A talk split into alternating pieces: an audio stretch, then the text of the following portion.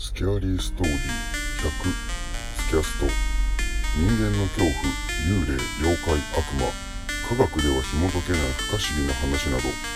そういった怖い話を読み解いて自分たちでも創作怪談を作って朗読してみようという内容です。今回のお話はとても不思議なお話。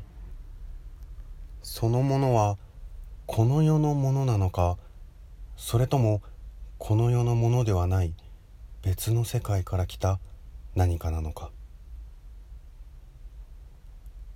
今回は不思議な感覚でお聞きしていただいて不思議な感覚を残したまま楽しんでいただきたい。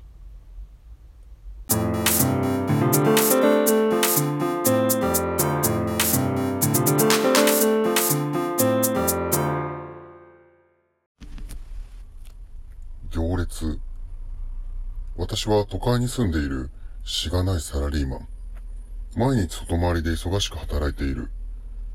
そんな私の唯一の楽しみが行列のできる飲食店などへ並んで忙しい中自分の順番が来た時の達成感を味わい美味しい外食を楽しむこと。ある日の朝いつもと同じ見慣れたビルが立ち並ぶ中にある公園のような広場に見たこともないような人数の行列ができていた。あまりの人数に先頭の方は見えず、並んでいる人に、これは何の行列なんですか？と聞いて歩いても、誰もはっきりとした答えを返してくれない。ただみんな揃って、すごいんです。すごいんだよ。すごいよこれは。とだけ言う。私は並ぶことが好きなのもあり、仕事も急ぎではなかったので、休暇を取ってまで並ぶことにした。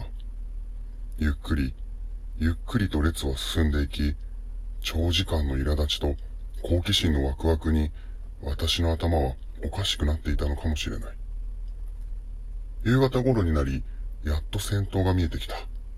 そこにはまるで国民的アニメに出てくる一瞬にしてどこにでも行けるドアのような、しかし、とても古びて、カビているような扉が立っていて、その隣に、死神のコスプレかのような黒いローブをまとった人らしきものが立っている。先頭の人たちは、その扉をくぐり、そのままどこかへ歩いて行っている。あれは一体何なんだろうか。やっとの思いで見えたものに、私は混乱し、苛立ちが頂点へと登っていった。しかし、ここまで並んだんだ。あの扉を絶対にくぐってやる。そんな風に意地になっていた。あたりは暗くなり、人通りも少なくなってきた。一つだけ不思議なのは、何時間も並んでいたのだが、未だに私が最後尾ということ。しかし、そんなことには疑問を持たなかった。そして、その時が来た。最後の順番。さあ、扉をくぐるぞ。そう思った瞬間、扉が、ギーと音を立てながら静かに閉まった。それとともに、男の声が聞こえた。人数オーバーで、おしまいです。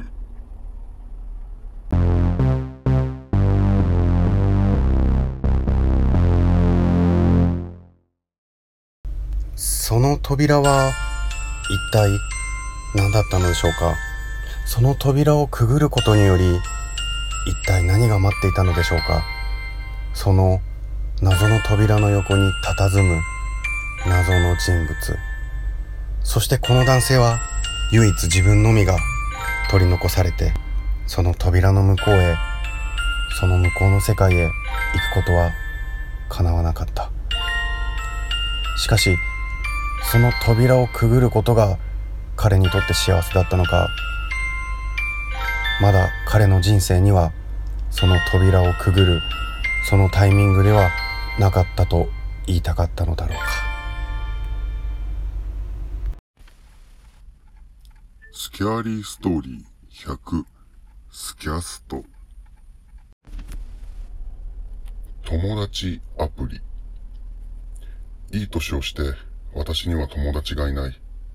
偉そうで自分勝手な性格が原因なのは分かっていたのだが、性格なんてそう簡単に変えられない。けれどこんな性格でも友達は欲しくなる。そこで始めたのがこの友達アプリ。プロフィールを登録することにより、近くにいる気が合う人をマッチングして紹介してくれるという内容だ。登録して数日後に、バイト先のお店に変な奴が現れた。ずっとこっちを笑顔で見てくる。私は人見知りなのもあり、気味悪がりながらも無視することしかできなかった。そいつは私と同性で、年も近そうだ。バイトが終わってお店から出た時にそいつは話しかけてきた。友達になりましょう。変わらぬ笑顔で握手を求めているかのように手を差し出してきた。こんなのいきなり普通に体験したら誰でも怖いだろう。私も人並みに恐怖を感じ、その場を走って逃げた。家に帰っても恐怖心が解けず、寝ることもできず、朝を迎えた。次の日、またあいつだ。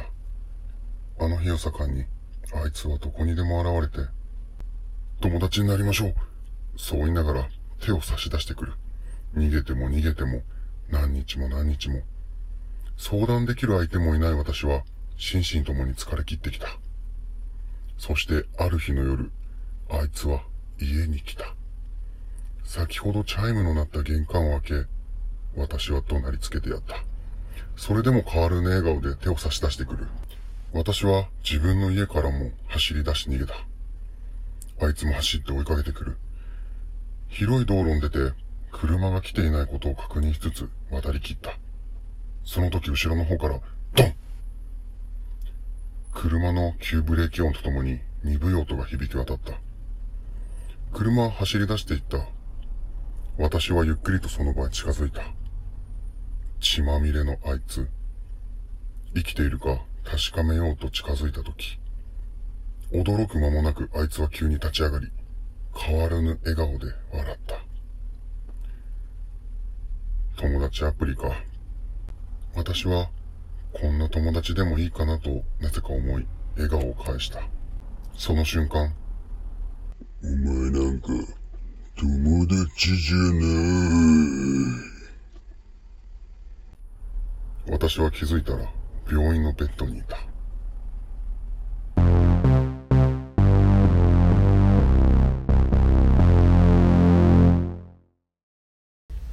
友達アプリ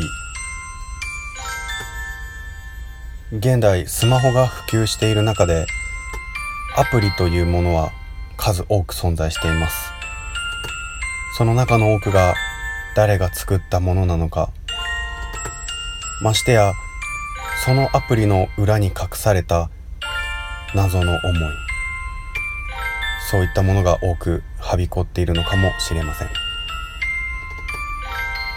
この主人公は友達アプリを登録したことにより通常では考えられないような不思議な人物と出会う。